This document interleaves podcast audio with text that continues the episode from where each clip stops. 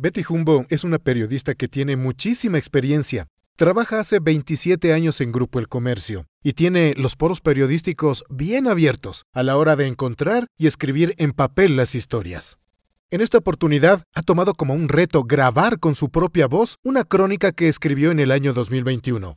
Se trata de Andrea Burgos, una quiteña que soñaba con ser mecánica en la Fórmula 1 desde pequeña estaba vinculada con motores, estudió y trabajó en lugares que la mantuvieron cerca de su pasión, hasta salir del país a estudiar y luego trabajar en una de las marcas más icónicas del mundo. ¿Quieres saber cuál es? Betty Jumbo, en sus primeros pasos como narradora de sus crónicas, nos presenta esta interesante historia de voz.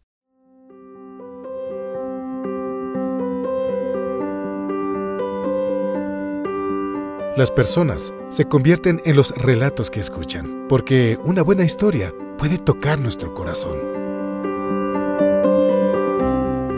Todos somos narradores del relato de nuestras vidas. Nosotros escribimos con el corazón y te presentamos Historias de Voz, las crónicas de El Comercio.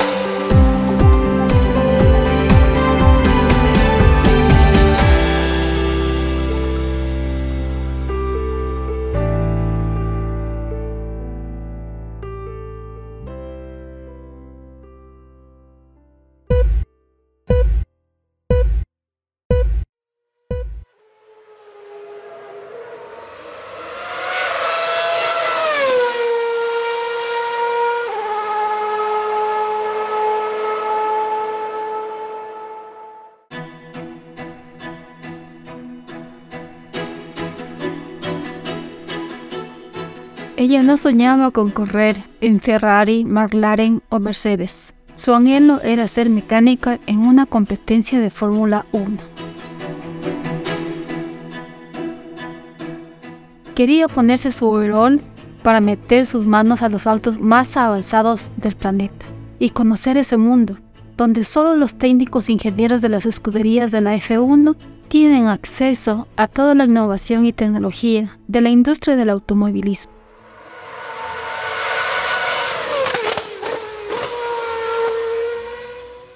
Sí, Andrea Burgos se puso un overall. Lo hizo para hacer sus prácticas en los talleres del concesionario Álvarez Barba cuando estudiaba su carrera de electromecánica automotriz. Quizá eso fue lo más cerca que estuvo de meter sus manos a un automotor, porque su sueño la llevó a México, pero por caminos distintos a la mecánica como tal. Desde junio del año pasado es la directora de ventas de Volvo Car, es decir, es la responsable de posicionar y vender esta marca premium en el enorme mercado mexicano de automóviles. Esta marca sueca es una compañía pequeña en México y su portafolio se compone de cuatro modelos de autos. Cuenta Burgos, nacida en Quito hace 35 años.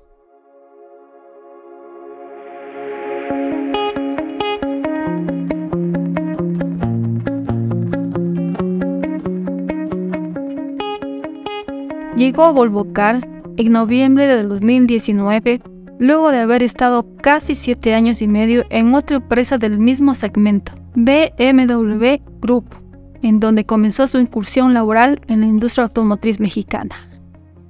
Volvo se expresa con entusiasmo y optimismo de su reto con Volvo Car, y mientras lo enfrenta, confiesa abiertamente a los mexicanos que Ecuador es su sentimiento máximo, que es su origen y su vínculo más grande.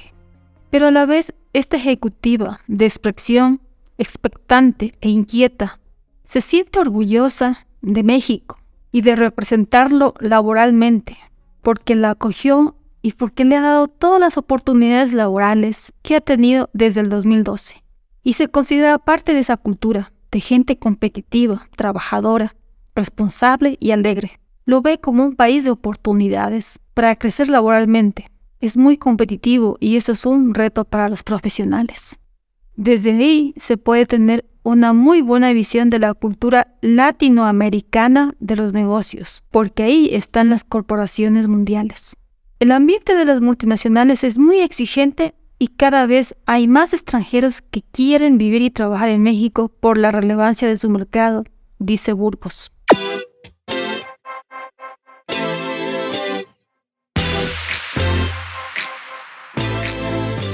Llegó por primera vez a México en el 2010 para estudiar una maestría en administración de negocios. No era lo que había planeado, pero pensaba que era una oportunidad que debía tomarla, como todas las que ha tenido en ese país. Su plan era estudiar una maestría en su carrera. Un día su tía Marta apareció con un recorte de periódico de un anuncio sobre becas en el TEC de Monterrey. Dio los exámenes y se ganó la beca la vio como una muy buena oportunidad y viajó en septiembre de 2010 decidida y enfocada para quedarse a trabajar allá.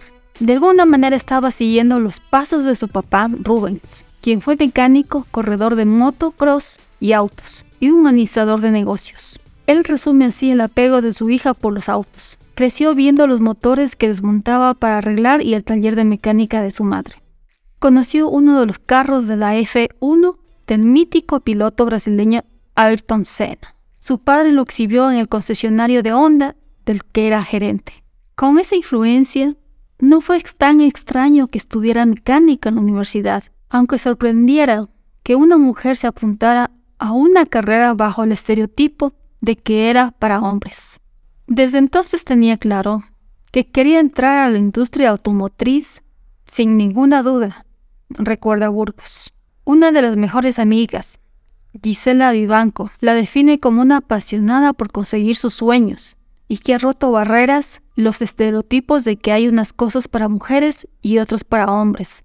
El primer contacto profesional con un vehículo fue en Álvarez Barba, aunque no fue de inmediato. Empezó como encargada de quitar las hierbas, limpiar el piso, barrer y trapear. Era la forma de acercarse y ganarse un auto. Esperó con paciencia para ser ayudante de herramientas y finalmente se ganó su premio como técnico de mantenimiento. Lo consiguió con mucho esfuerzo, literalmente. Un día apoyó sus pies contra la pared para mover un carro en el taller porque desde el piso era muy difícil. No tenía esa gran fuerza física, era delgada, pero quería aprender y su meta era clara, resalta Montalvo.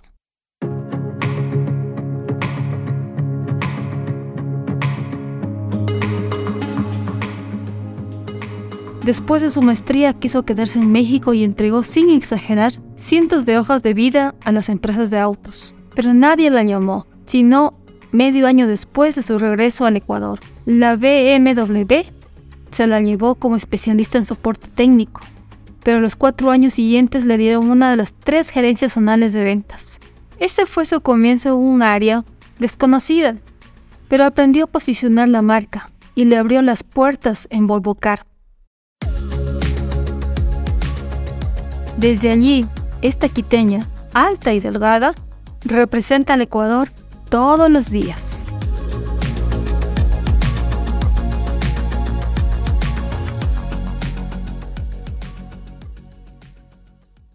Si te gustó este contenido, suscríbete, dale un me gusta y comparte para que la comunidad crezca. Esta es una producción de Grupo El Comercio.